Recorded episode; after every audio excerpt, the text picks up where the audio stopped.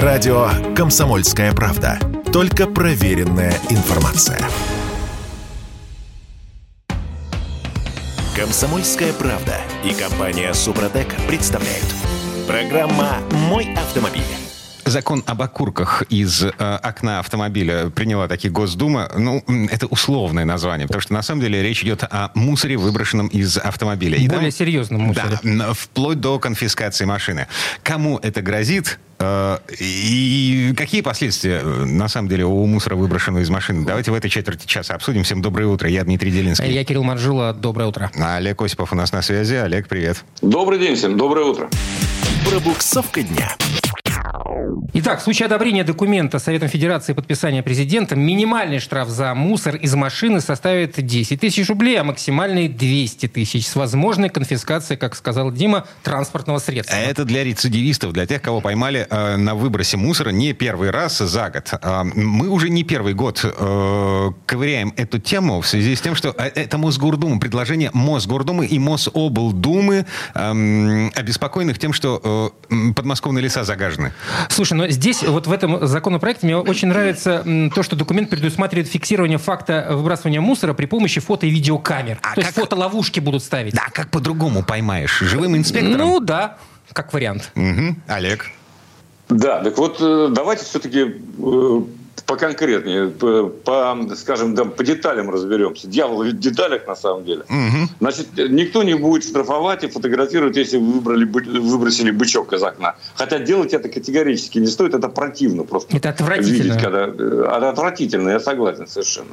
Вот. Речь идет э, для граждан о 10-15 тысячах при повторном до 30 тысяч, для должностных лиц 20-30 тысяч при повторном 60, ну и так далее, вплоть до, до 200 тысяч с конфискацией больше груза. Речь идет о грузовиках прежде всего. Для, почему в Подмосковье это родилось? Я сам как житель Подмосковья очень хорошо знаком с этой проблемой. Это действительно беда. И я понимаю в этом смысле подмосковные власти. Другой вопрос, как решать эту проблему. Да? И решения это, собственно говоря, есть, они очевидны. Но, тем не менее, вот пока решили так. А есть еще несколько лет назад э, рядом тут, недалеко садовое товарищество, это был кошмар, там нельзя было пройти, я не знаю, как там люди жили. Вот столько было мусора. С этим разобрались, слава богу. И действительно, куда бы ты ни выехал в Подмосковье, в лес, ты неизбежно сталкиваешься с э, горой несанкционированной, с несанкционированной свалкой. Это правда. Поэтому проблема существовала, она существует до сих пор, она требует решения. Но я бы хотел обратить внимание на то, что э, речь идет в основном, конечно, не столько о частниках, сколько о тех, кто э, как бы в промышленных масштабах вывозит. Так вот, вот, вот это, это большая так, беда. А вот этот законопроект, он решит эту проблему? А, значит, ну, как газели... бы 200 тысяч с конфискацией больших грузов, вот о чем я говорил, это серьезная санкция. Контроль, кстати, возложен не только на полицию, но и на государственный лесной надзор надзор, что совершенно понятно. Почему? Mm-hmm. Так, а, я правильно понимаю, что о, к тем 30 тысячам видеокамер, которые у нас сейчас стоят на дорогах по всей стране, добавятся еще видеокамеры, которые будут ловить э, тех, кто выбрасывает мусор? Но они, мы ну, не будем знать, где они находятся. Мы, мы не должны знать, где они находятся. Я понимаю, что там будут люди обходить, особенно те, кто... Вообще-то убор, э, вывоз мусора – это достаточно криминализованный бизнес был вот до недавно. И сейчас, по-моему, до сих пор. И особенно в Подмосковье. И с этим, конечно, очень трудно бороться. Что касается вот этих камер фото-видеофиксации, а это не те, что делает комп- ОКО, да, допустим, ассоциация производителей вот этих самых приборов. Они уже сказали, что это, конечно, не, не, не те, которые на дороге камеры, потому что дорожные камеры могут, конечно, отличить мешок там от, э, я не знаю, более мелкого мусора, но едва ли они смогут э, То есть это более совершенные того, камеры должны быть? Да нет, нет это, это, это обычные камеры, фотоловушки. Используются, например, да, Например, фо... для съемки животных. животных. Вот вы видите там, ну конечно, а, ну... где-нибудь в лесах там стоят вот эти вот на деревьях. Там в дупло какой-нибудь спрятал. Подходит камеру. хорек, нюхает, так отворачивается, бежит дальше. Вот это вот все, чтобы снять, э, есть такие специальные камеры, которые реагируют на движение. Вот есть движение, она срабатывает, так сказать, начинает снимать. В принципе, нормально. В Питере. Конечно, У нас на, на сайте питерской комсомолки опубликовано забавное видео о том, как значит, птица долбит клювом вот эту самую видеокамеру. И заголовок «Почувствуйте себя деревом». Это неплохо, да, это неплохо. Послушайте, но я бы все-таки хотел сказать, что проблема мусора существует. Но я хочу привести в пример э, тоже, так сказать, наш опыт, собственно говоря. Вот ту же трассу, по которой я частенько езжу, э, М4 Дон да, а там э, была жуть по обочинам, если честно. Сейчас жуть осталась, но все-таки ее значительно меньше. И связана она не с э, мусором, а с жуткими туалетами, так сказать. Но вот смогли же решить на этой трассе эту проблему? Просто там появились, во-первых, чистые бесплатные туалеты. И даже если они платные, есть тоже хорошо. Во-вторых, ты едешь и ты видишь, где ты можешь выбросить мусор. Стоят контейнеры. Они обозначены специальный щит предупреждает. И никакой грязи на обочинах я уже не вижу несколько лет. Ну, То есть вот как эту дорогу запустили в полном объеме практически, вот все стало совершенно нормально. То есть, ну, слушайте, особенности... может быть, дело в контейнерах, ну, а особенности, том, чтобы... особенности платной трассы. На, на той же самой М11, например, эм, висят щиты, которые говорят тебе, через столько-то у тебя будет зона отдыха, и ты понимаешь, в зоне отдыха у тебя есть мусорные баки, и контейнеры. контейнер, конечно. Да, а на бесплатной конечно. трассе таких щитов не будет. Да, но здесь дело в том, что сам Олег говорит, никто... про- проблема-то не в том, что а, частники частники выбрасывают мусор. А проблема в том, что мусор выбрасывается в производственных масштабах. А для людей, которые вывозят мусор грузовиками, вот эти объявления о том, что контейнер через 100 метров, он совершенно вот, будет бесполезен. Вот для них фотоловушки, а. расставленные по лесу. То есть нужно работать системно, ну, комплексно. Надо все-таки э, отдельные, так сказать, э, водители, владельцы легковушек, они тоже гадят основательно, честно сказать. Я видел много раз, так сказать, что, что они себе позволяют, когда съезжают. Кстати сказать, одна из причин, почему вот леса вокруг М4 чистые, потому что там съехать нельзя. Там очень мало съездов. Там стоят э, отбойники, и ты просто так не съездишь, потому что это платная дорога. Но вообще-то, честно сказать, никто не мешает установить контейнеры, Э, особенно местными властями, там, где недалеко населенные пункты, и на бесплатных дорогах. Но это же элементарные вещи. И кое-где они есть. Вот, например, я ездил в Хакасию, да, я увидел там э, контейнер не везде, не повсеместно, но они есть в других регионах есть, в Красноярске. Но здесь вот, возникает есть... вопрос, кто эти контейнеры в результате будет время от времени хотя бы э, вычищать, вывозить, обслуживать, а это деньги. Установка да. тоже деньги, а у местных бюджетов не всегда хватает э, на то, чтобы Вы обслуживать знаете, вообще... уже стоящие. Угу.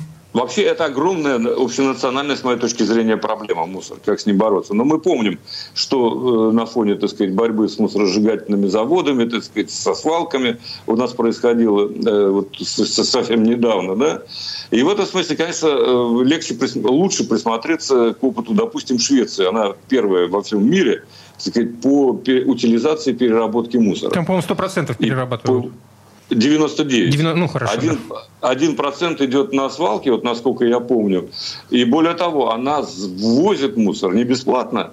Я не помню сейчас точно сумму, по-моему, за 43 тысячи, что ли, долларов за тонну. Или 43 доллара за тонну. Ей платят, чтобы она его у себя принимала и утилизировала, сжигала. Но, правда, там и почти половина электроэнергии вырабатывается как раз за счет сжигания мусора. Его это стараются сделать чистым процессом, но тем не менее. Вот такая история есть. А, ну и раздельный сбор и все прочее. И с детства, с детских садов в Швеции, так сказать, э, учат детей, как надо обходиться с мусором. А там они выбрасывают где-то около 500 килограммов на человека каждый год. Вот. У нас э, не меньше показатель, я полагаю.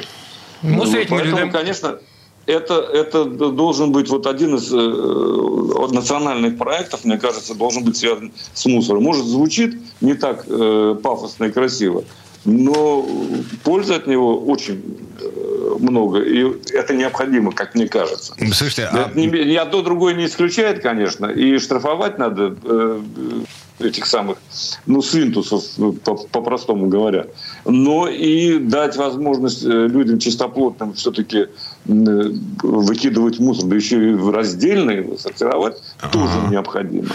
Я не знаю, как в московских детских садах, но вот мой ребенок ходит в детский сад, э, возвращаясь из которого, она говорит, «А, слушайте, а, а куда мы этот пластиковый... Вот, а это То есть родители учат? Да, ребенок, вернувшись из детского сада... а, а, Вправляет вам мозги. Ну, хоть кто-нибудь это делал. Дима. Согласись, что это замечательно. Вот, вот так и надо. Из детских садов это правда. И в семьях тоже самое. Так сказать. Ну, я знаю э, детей, которые трудно представить, чтобы они позволили себе даже э, кетку, э, фантик вы- выбросить куда-то просто на дорогу. мгм. Так, Это ну, нормально. И на всякий случай напомню, значит, Госдума приняла на прошлой неделе, сейчас остался сайт Федерации и Утвердить. подпись президента, да, закон, который вводит наказание за мусор, выброшенный из машины. Работать это будет только в случае фотофиксации, то есть фотоловушка должна поймать машину, из которой выброшен мусор. Штрафы до 200 тысяч рублей с возможной конфискацией автотранспорта. А, Для обычных физических лиц, ну так, немножко по-божески, там 10-15 тысяч э, без конфискации. Для юридических должностных все намного серьезнее. Ну вот в таком мире живем. Ну, в общем, это не перспектива будущего, это не будущее, это уже реальность фактически. Совсем За чистое будущее мы боремся. Это правильно. Олег Осипов был у нас на связи. Олег, спасибо. Спасибо, Олег. Всего доброго, удачи. А мы вернемся буквально через пару минут. В следующей части программы к нам присоединится Юрий Сидоренко, автомеханик, ведущий программы «Утилизатор» на телеканале ЧЕ, и поговорим о том, чему не учат в автошколах. Комсомольская правда и компания Супротек представляют. Программа «Мой автомобиль». А в этой четверти часа, значит, э, собрались такие три седых мудреца. Да, в общем, да, так оно и есть. А, тр- Трое и- из ларца, одинаковых ста- И старца. давай всех учить. Вот. Это Кирилл Манжулов. Это Дим И Делинский. Юрий Сидоренко, автомеханик, ведущий программу «Утилизатор» на телеканале Чей. Юр, доброе утро. Доброе утро. Автомастер. А, Мудрость... э, Приходит с опытом. Вот. А, э, мы сейчас будем говорить о тех вещах, э, может быть, для кого-то совершенно очевидных, а для кого-то мы откроем какую-то Америку. Ну, возможно, те, для кого мы откроем ту самую Америку, они, в общем-то, только недавно за руль сели. Бывает и такое. В общем, а, 10 полезных вещей, полезных навыков, которые приходят с опытом к а, автолюбителям, автовладельцам, к людям, которые передвигаются за рулем. По нашей версии. Мгм. Например, Юра. Слушайте, да, э, вот вы хорошо, конечно, сказали с утра, там, учить э, старые. Ну, вообще-то нужно э, объяснять-то и рассказывать свой опыт. Это же не обучение, это опыт. Опыт, который основан на определенных делах. Ситуациях. Да, ситуации, которые происходили, да. То есть, как бы, ну, вот я, например, некоторые вещи вот прямо из этого, вот я лично в них попал. Э, А кто-то попадал, например, из моих клиентов мне рассказывали. Ну как рассказывали, они просто приезжали с этими проблемами и все. Вот, например, первая полезность, которая однозначно я вот всем рекомендую делать. Никогда не оставляйте документы в машине. Речь идет о документах, естественно, на машину. Естественно, да. То есть, ну, во-первых, это опасно, ну, как бы... а ну, еще можете ключи туда до кучи положить, бардачок запасные. То есть, вообще шикарно будет. То есть, И э, написать, злоумышленник- и написать записочку. Да, то есть, если что, то вот там в бардачке все лежит, прям садитесь и езжайте. Ну, это, конечно, крайняя мера. А вот то, что машины могут эвакуировать, э, там, я не знаю, вот это да. Вот у меня человек э, прибежал ко мне, действительно э, не знал, что делать. Говорит, машину эвакуировали, а документы все в машине. И доказать, что это его автомобиль, ему фактически ну, не представляется возможным. Я вас, зачем ты документы в машине держишь? И самое, что интересное, я тебе расскажу. Он там держал самый ненужный документ, как он посчитал. Это был ПТС. ПТС вообще в машине, во- вообще с собой зачем возить? А, Где бы ты ни был, в машине или в, в бумажнике. Но, видимо, у человека в голове сложилось, что все документы на машину должны быть в одном месте. Вот. Да, А, ну, да. Например, в каком-нибудь документодержателе.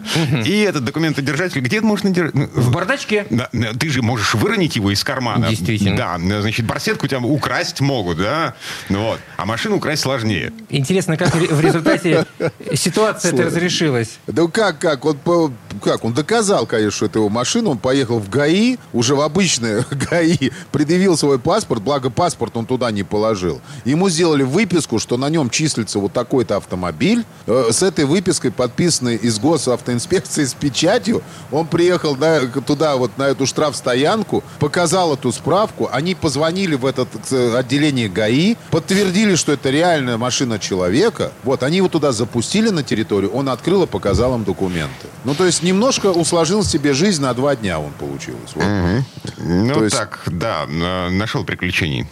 На одно место. А У меня вот не, не такая же, не тютелька в тютельку ситуация, но, в общем, тоже припарковался э, в неположенном месте, машину эвакуировали, э, а внутри была страховка. Я не знаю, зачем гаишник, который, м, собственно, э, оформлял э, мне выдачу этого автомобиля, ему зачем-то понадобилось, Понадобилось. понадобилась ОСАГО, а ОСАГО в машине. Ну, вот. А, Ну, да, ну, да, да, пошли вскрывать машину, значит, пломбы срывать. Вот Но это Ну, сейчас всё. легче в электронном виде можно хранить. Ну, как бы да. Полис. Это Ладно. хорошо, если она есть в электронном виде. А если нет, вот так вот лежит бумажка и все. Ладно, двигаемся дальше. Да. Ребят, по лужам не гонять.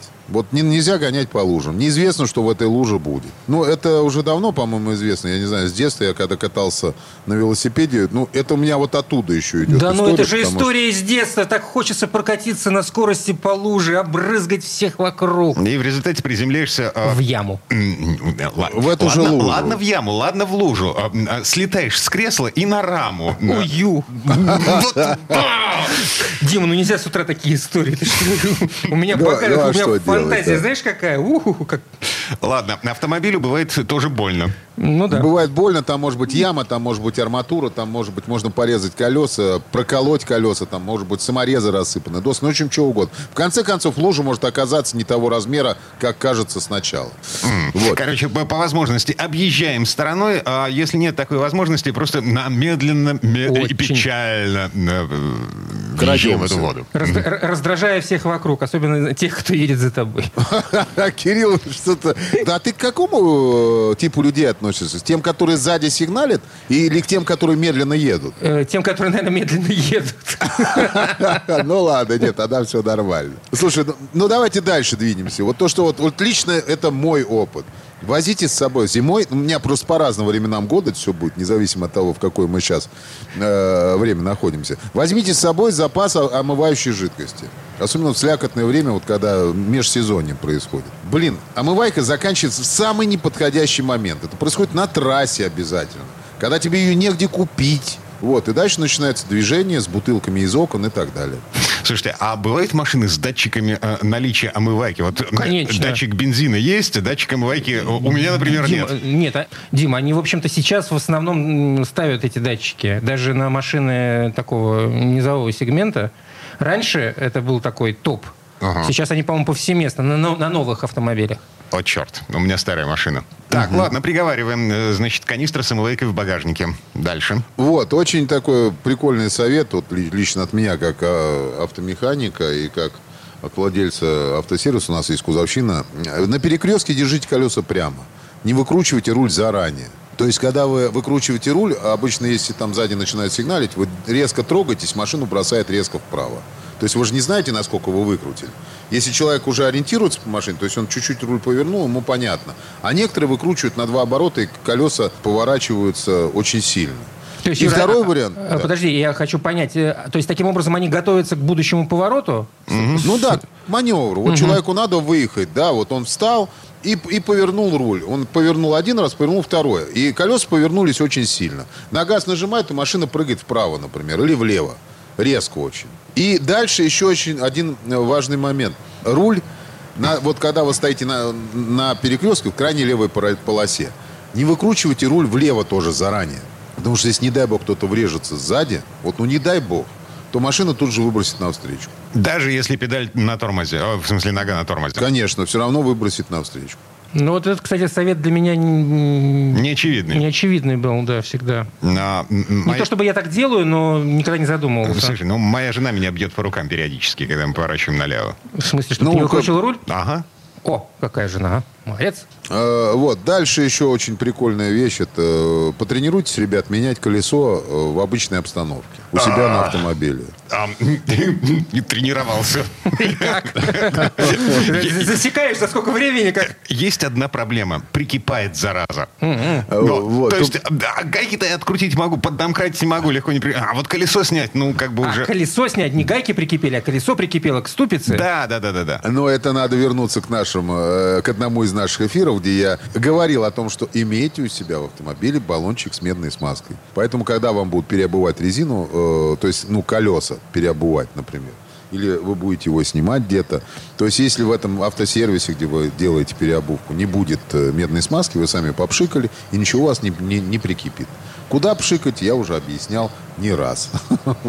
Так, ладно, вот. дальше. Дальше, вот очень прошу, вот как раз по поводу то, что мы говорили сегодня по поводу сигналов сзади и так далее, не поддавайтесь провокациям на дороге. Если вас как тот поджимает нетерпеливый водитель, понимаете, то значит просто, ну, уступите ему дорогу. Не надо упираться, нет смысла в этом никакого. То есть вы быстрее не доедете, а он будет злой, неизвестно, что он дальше сделает. То есть какой он маневр сделает. Да, ты понимаешь, что, что он тебя считает дураком, что ли? Ну и бог с ним. Пускай считает. Лучше пускай он проедет, и ничего страшного. Очень, очень тяжело следовать этому совету иногда а, бывает. Значит, трасса М11, две полосы, разрешенная скорость 130 км в час. Я обгоняю фуру на скорости 120 км в час. Сзади несется чувак, на, моргая всем, что у него есть, со скоростью 150 км в час. Что я сделаю? Ну, ничего. Бы... Ничего. Ничего. Рассказываю. Рассказываю, что надо делать такую ситуацию. Это вот, кстати, хорошая ситуация. Вернее, хорошая в смысле для обучения. Вы, вот он едет, начинает начинает моргать сзади, он летит 150, а вам надо закончить поворот. Включаете поворотник, направо и спокойно завершаете свой маневр. Не подрезая фуру, потому что она не, запросто ни может в коем не случае. Тебя. Дима, это надо умудриться подрезать фуру, конечно. Нет, так это есть, а так реально люди начинают нервничать, ну как бы реально. Ну, а да. если там, там несется черный джип большой, понимаешь, это все, там у людей стопор, они как зайцы начинают себя вести. И не дай бог, вот чуть-чуть вправо, и все, под фуру человек улетает. Это очень правильная вещь, поэтому всегда завершайте свой маневр, просто обозначьте тому человеку, который сзади едет, что вы сейчас готовы, перез... что вы готовы ему освободить дорогу. Просто в данный момент вы пока не можете этого сделать. Угу. Так, ну и последний совет, который мы успеваем э, угу. дать. Вот, смотрите на несколько машин вперед, когда вы едете по дороге. Это может предугадать неожиданный маневр, который ну, будет совершен дальше для вас. Вообще очень полезный совет э, не от, ну, контролировать, постоянно контролировать происходящее, ну, не на 360, естественно, градусов, но хотя бы на 180. Угу. Ну, это как бы, это действительно лучше делать. То есть при, привыкните смотреть вперед чуть-чуть и смотреть назад в зеркало. Это очень важный момент, потому что вперед у нас люди упираются в машину, которая перед ней перед ним, и все, и никуда дальше не смотрит. Посмотри чуть вперед, посмотри, что там вообще происходит на дороге. Это полезно иногда. Ну, если это возможно, конечно. А, да, потому что бывают большие машины, бывают очень большие машины, которые закрывают полностью обзор. Бывают машины с тонированным задним стеклом. Ну, короче, всякое бывает. Всякое, да. Ну, короче, вот как-то так. Юрий Сидоренко, автомеханик, ведущий программы «Утилизатор» на телеканале ЧЕМ. Юр, спасибо, хорошего дня. Юр, спасибо. Большое спасибо, всем удачи. А мы вернемся буквально через пару минут. В следующей четверти часа у нас Федор Буцко и его впечатления от очередного путешествия. На этот раз по Тульской области усадьба Поленова, Бехова, Подмоклова. Вот это все. Комсомольская правда и компания Супротек представляют. Программа «Мой автомобиль». Там чудеса, там, там леший бродит, русалки на ветвях висят. Это там. А, это в... Рядышком. Усадьбе Поленова. Э, это, это Тульская или Кал Калужская? Калужская. Туль, по-моему, на границе где-то там. Ну, короче. Тульская и Калужская. Сейчас нам Федор Буцков все расскажет. Федь, доброе утро. Доброе утро. Обязательно все расскажу. Всем привет. Дорожные истории. Ну что, усадьба Поленова, это на берегу Оки. Да, туда надо сначала добраться. Для этого, если ехать из Москвы, ну или, например, из Тулы, то едешь по Симферопольскому шоссе. Оно замечательно, в прекрасном виде находится, бесплатное. Можно, что, что, что немаловажно. С отличным асфальтом, с разрешенными 110 и поток смело едет свои 130. Э, то есть такое качественное шоссе. Кстати, старое, одно из старых таких э, русских шоссе. Его еще 200 лет назад э, уже начали строить. Николай I распорядился, что должна быть хорошая, хорошая сухопутная дорога, так сказать, э, в Крым и в военно-морскую базу в Севастополе. Та дорога, конечно, по которой сейчас едем, ее строили к Олимпиаде 80-го года и не раз ремонтировали. То есть она такая, ну, действительно, там едешь, э, машина радуется там ехать. Да, выходит на такие хорошие обороты вот э, особенно моя, которая все время ездит по городу, там устает от этих вечных там светофоров, пробок. А тут она выезжает, говорит, господи, ну, живут же люди, да, живут же машины. То есть там, в общем, прокатиться одно удовольствие. И очень красивые дороги, шоссе маленькие по Тульской области, она холмистая, то есть ты всегда едешь по каким-то холмам, много поворотов, туда вот хорошо было бы ехать, ну, не знаю, на Порше, например, да, чтобы порулить. Ну, ладно, бог с ним, на чем есть, на том и едем. А, собственно говоря, э, по дороге к Поленову, когда вы сворачиваете с трассы, непременно стоит заехать в такое место, которое называется Подмоклово. Подмоклово, потому что оно когда-то подмокло, оно на берегу Оки, и это была вотчина князя Долгорукова, который э, сподвижник Петра Первого. И там было его имение, имение не сохранилось, там а, ну, остатки какие-то есть, но, в общем, уже смотреть не на что, это все разорили, уничтожили, как, как водится. Но он построил себе фантастический храм. Ну, домовая церковь, но тогда домовая церковь подразумевалась, что человек этим не то, что себе маленькую что-нибудь такое строит, а это такая его визитная карточка. И по ней а, было понятно и его достаток, и его социальный статус, и его, так сказать, культурный уровень и устремления. Князь построил круглую ротонду, как это бывает в Италии, или, может быть, в Австрии, или, может быть, в Швейцарии, или в Баварии, но точно не в русской деревне. Да? А, то есть это совершенно круглый э, храм, э, двухуровневый. На втором этаже такое гульбище, как балкончики, и там стоят э, скульптуры э, апостолов в полный рост. Ну, можете себе такое представить. Я не могу. Рим. Ну, то есть, это это церквей... начало 18 века. 1711, да, по-моему. 300 лет храму, да, совершенно верно. 300 лет храму, и там такой деятельный культурный батюшка, который там проводит всякие а, фестивали, концертные бар... Э, концерты барочной музыки и так далее. То есть можно подгадать, приехать еще и музыку хорошую послушать. Но это, в принципе, очень интересно, потому что ты заезжаешь э, в деревню, вот те заборы, сирень, черемуха, петухи, и вдруг среди этого, рядом с прудиком, стоит такой вот круглый храм.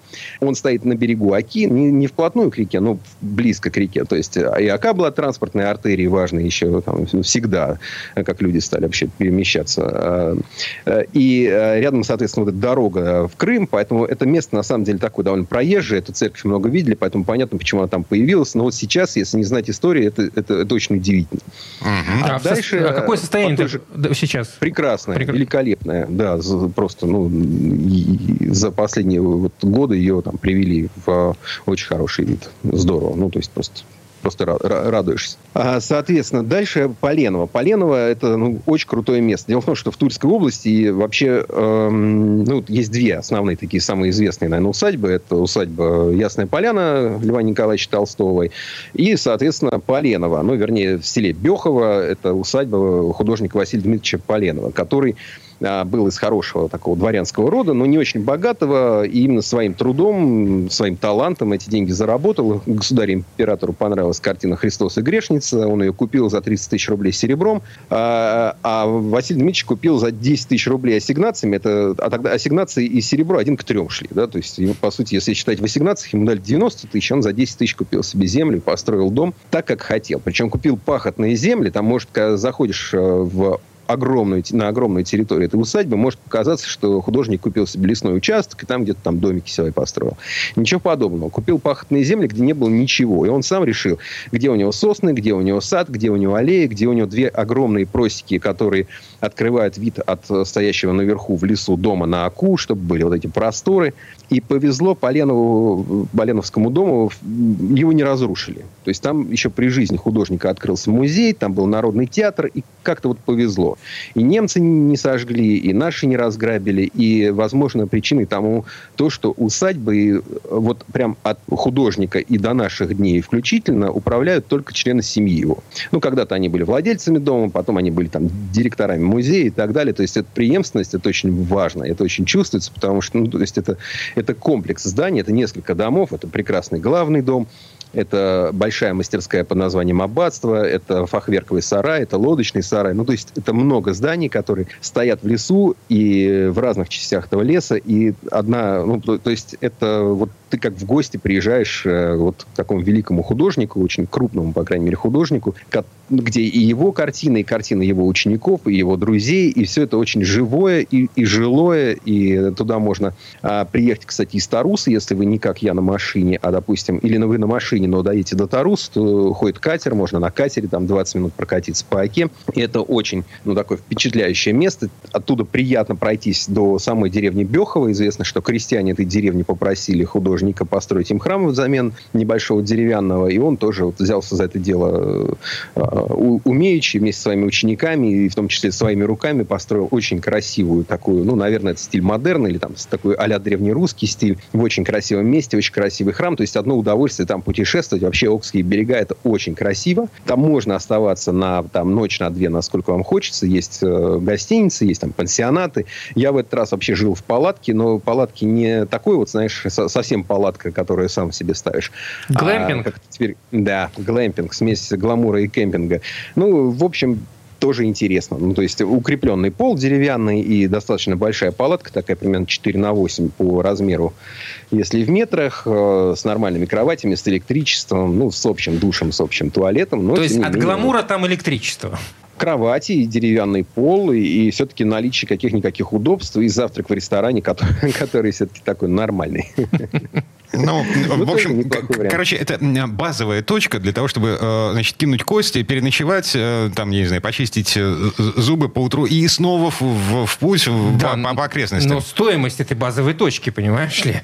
Эм... Сравнимо с, со стоимостью средненькой гостиницы. То есть это не очень дешево. Если хотите дешево, надо свою палатку с собой возить. Но я не любитель и не умелец.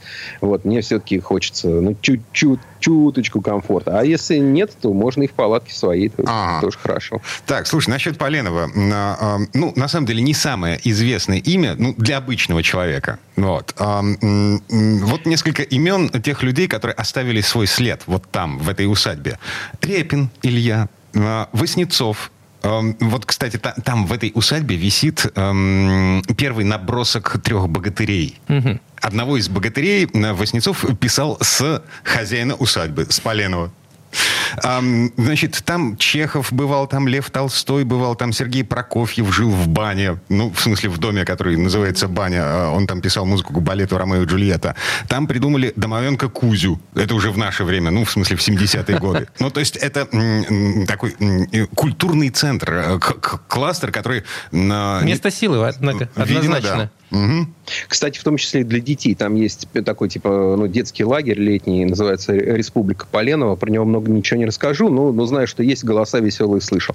А про то, что Поленов не очень известный художник, это тоже не совсем так. Есть имена и покрупнее, но вы, э, если в советской или русской школе учились, наверняка в учебниках видели там «Московский дворик», там «Золотая осень», «Заросший пруд». Вы, если видите эти картины, вы наверняка вспомните, что писали по ним изложение. Угу.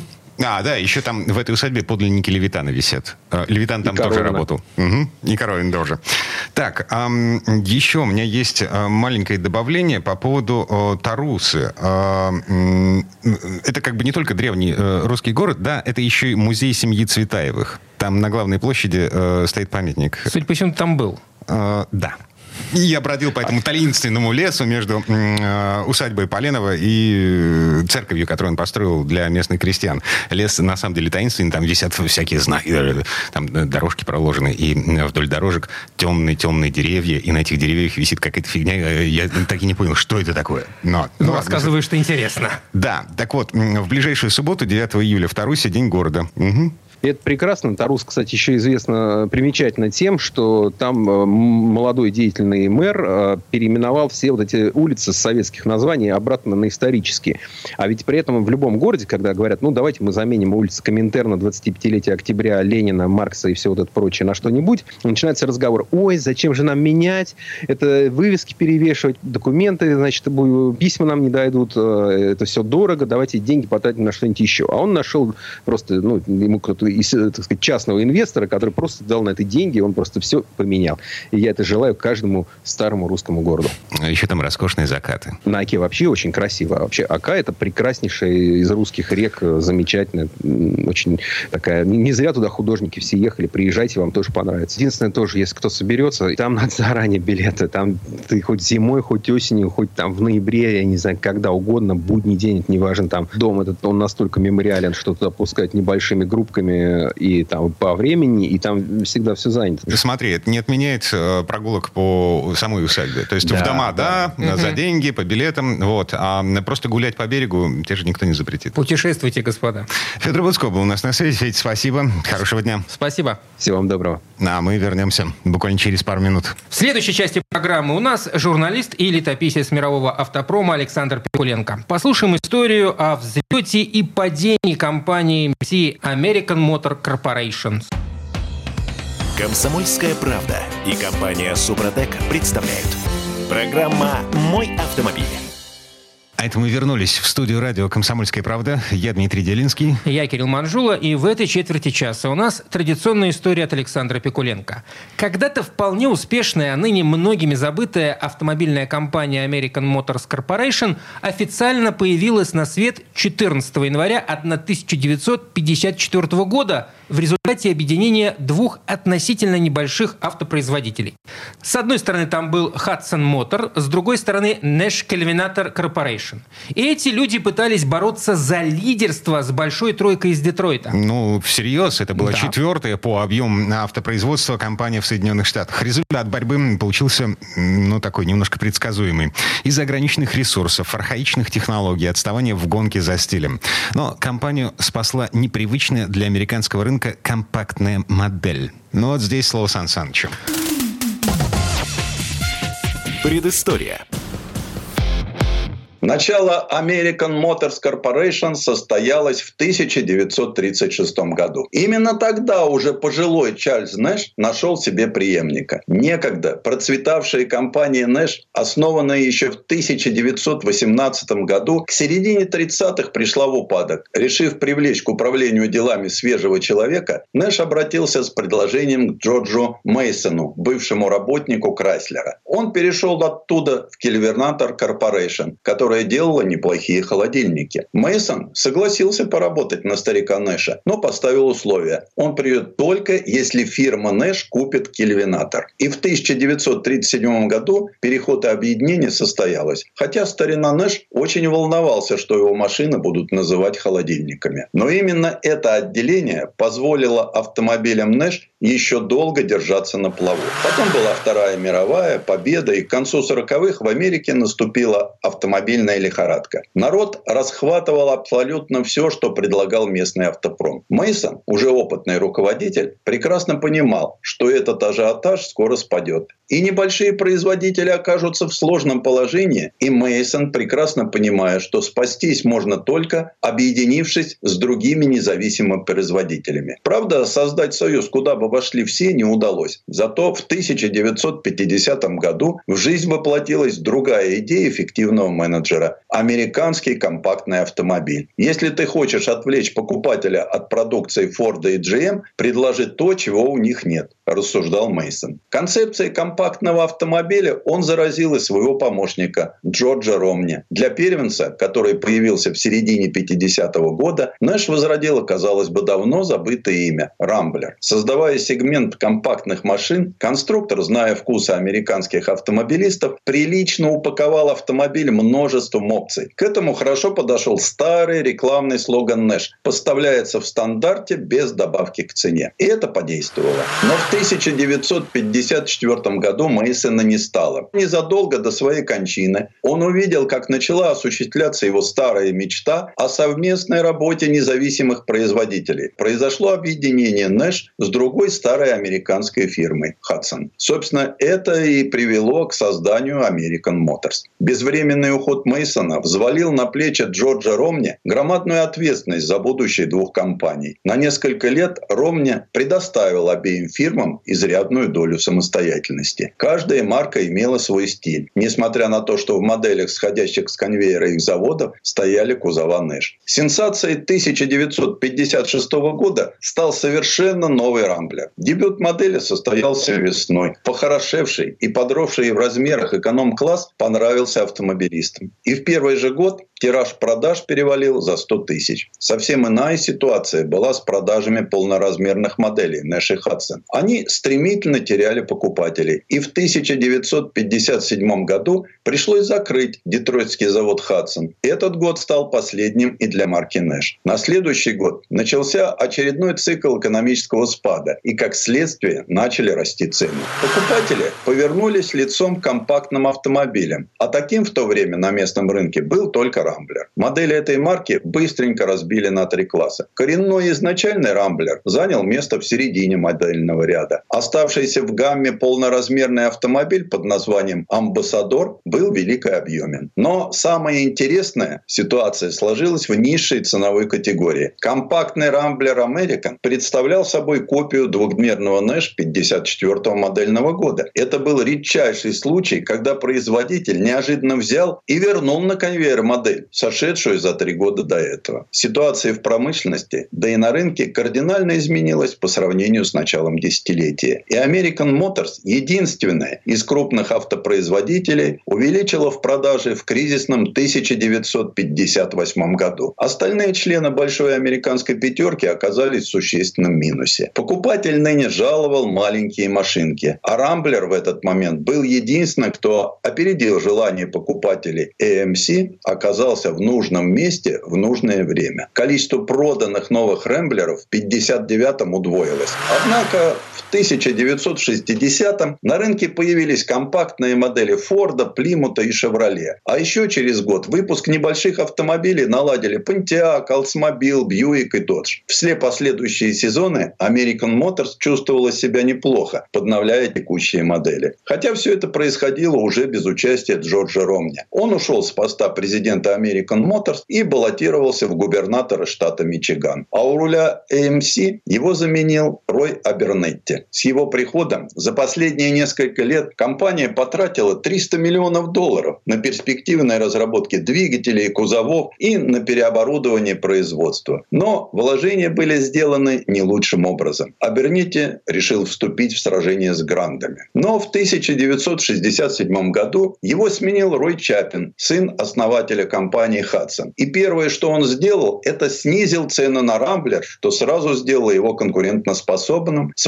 ворвавшимися в это время на американский рынок аналогичными импортными машинами. Дальше Чапин поручил быстро вывести на рынок 6 новых моделей за последующие 18 месяцев. И дело пошло. Сначала появился Джевелин, потом двухместный спортивный AMX, а зимой 70-го AMC провернула удачную сделку, купив Kaiser Jeep. Через год пришел очень выгодный госзаказ на производство военных внедорожников и фургончиков для почтового ведомства Соединенных Штатов. И, наконец, в конце 70-х именно AMC создала легенду – огромный военный «Хаммер». В это же десятилетие увидели свет AMC «Гремлин» и «Хорнет». Эти компакты хорошо продавались. Но, как говорится, кассу делали в эти годы полноприводные модели. Удивили всех на автосалоне в Чикаго в 75-м, где дебютировал курьезный хэтчбэк «Пейсер», поразивший автомобилистов непривычной большой площадью остекления и различной длиной дверей. Водительская была длиннее пассажирской, куцым покатым капотом и некоторыми другими дизайнерскими вывертами. Кстати, представленный в Чикаго концепт был с роторным двигателем и передним приводом. Но в серию машина пошла с рядной шестеркой. Однако популярность этой действительно интересной модели была короткой. Топливный кризис быстро прошел, и американцы потеряли интерес к экономичным моделям. Ну, а в 80-х у AMC начались тяжелые времена и метание руководства. Альянсы с французами и немцами особых успехов не принесли. Новые, порой интересные конструкции, такие как полноприводный Eagle, особым успехом не пользовались. И в 1987 году Крайслер купил AMC за фантастическую по тем временам сумму в миллиард долларов. Вот такая немного грустная история. Предыстория. Сан Саныч, спасибо. Это был Александр Пикуленко, летописец мировой автомобильной индустрии. И у нас на этом все на сегодня. Дмитрий Делинский. Кирилл Манжула. Берегите себя. Программа «Мой автомобиль».